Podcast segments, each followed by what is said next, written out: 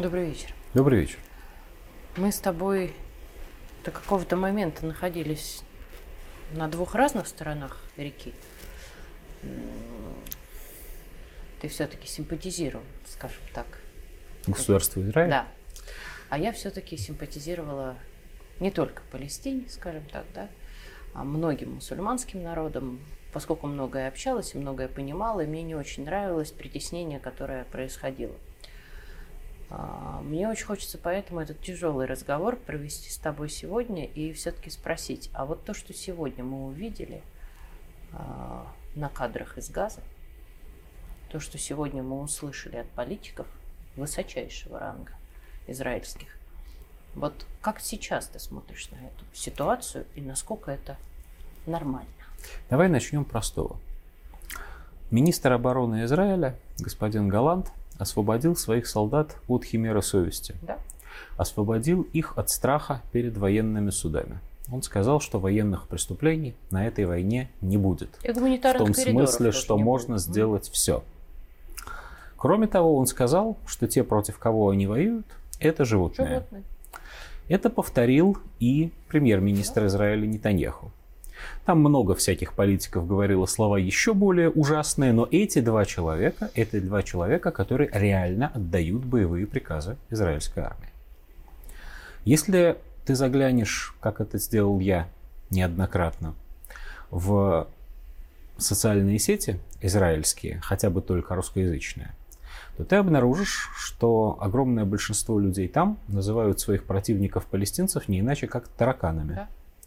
Вот, то есть они еще круче, чем их министр обороны, еще радикальнее. Ты обнаружишь, что они требуют от своего правительства и от своей армии самое мягкое – вбомбить газу в каменный век. Вот, они требуют, Стереть. вежливо говоря, подчеркну, вежливо говоря, этнических чисток. Вот, они, вежливо говоря, Геноцид. просто-напросто геноцида. Они не только этого требуют. Реальная практика сегодняшняя еврейского государства по отношению к палестинскому, не вполне признанному государству, как стали у нас, опять же, э, вежливо писать в последнее время. Это практика, которая вызывает э, сравнение в памяти только с практикой нацистов. Это практика оккупантов. Это не означает, что противники Израиля белые, пушистые и соблюдают все правила и нормы ведения войны. Это далеко не так. Это не означает, что хамасовцы, которые атаковали музыкальный фестиваль, были в своем праве. Они совершили именно что военные преступления. И тяжелые, и страшные. Это не означает, что расстрел беззащитных вообще когда-либо, где-либо, по любому поводу может быть оправдан.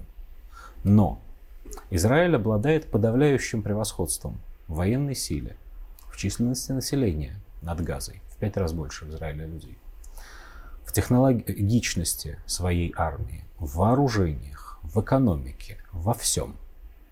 То, что сейчас делает Израиль, ну, достаточно сказать, что даже господин Барель, вот, европейский, так сказать, главный дипломат, и то был вынужден выдавить из себя что-то вроде того, что Израиль в чем-то где-то иногда нарушает международное законодательство. Иначе говоря, Израиль творит сегодня нечто такое, что даже на уровне его абсолютных сторонников невозможно не замечать. Хуже того, а, Израиль педалирует тему жертв на своей стороне, используя в том числе, опять-таки скажем осторожно, недоказанные факты. История про 40 обезглавленных младенцев разошлась по европейским СМИ была затем опровергнута израильской армией. Затем была э, опровергнуто опровержение, но в такой форме, что может быть какое-то количество где-то когда-то и было. И немка, это очень сильно, убили, это очень сильно. Там несколько, там несколько да. случаев, когда совершенно ужасные подробности оказывались выдуманными. Вырезанная деревня. Это, ну, давай не будем перечислять, потому что иначе мы до конца программы только этим и будем заниматься, настолько этого всего уже много. При том, что совершенно непонятно, зачем они это делают вообще, потому что у них э, совершенно подтвержденных смертей более 1300. Казалось бы, чего же еще? Этого доста- для объявления войны вот более чем достаточно. Войну они уже объявили.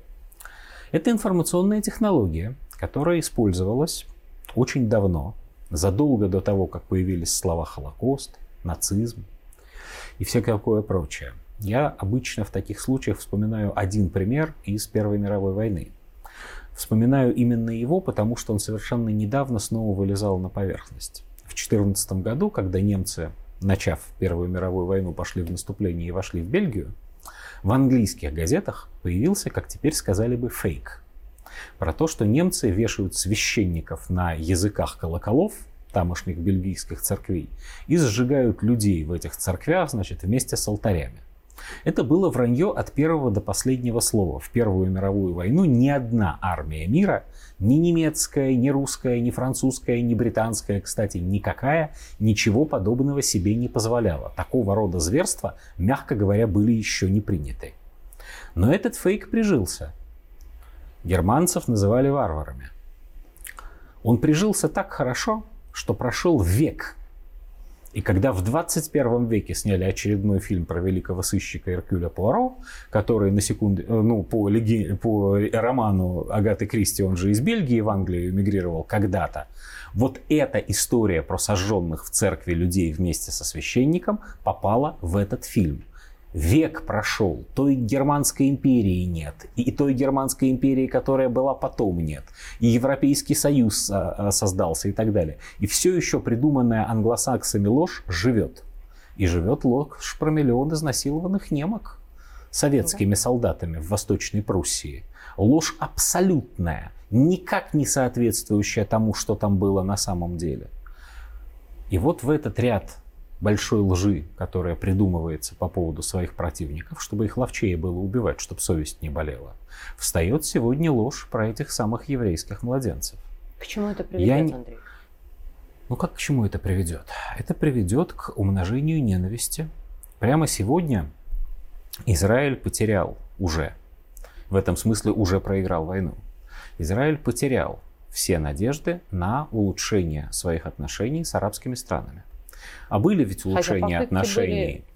Были... были не просто попытки, были успешные попытки. Ну, При содействии американцев например. они практически дошли до заключения договора о сотрудничестве с Саудовской Аравией, там уже открыли в Иерусалиме посольство Марокко, много чего они успели сделать.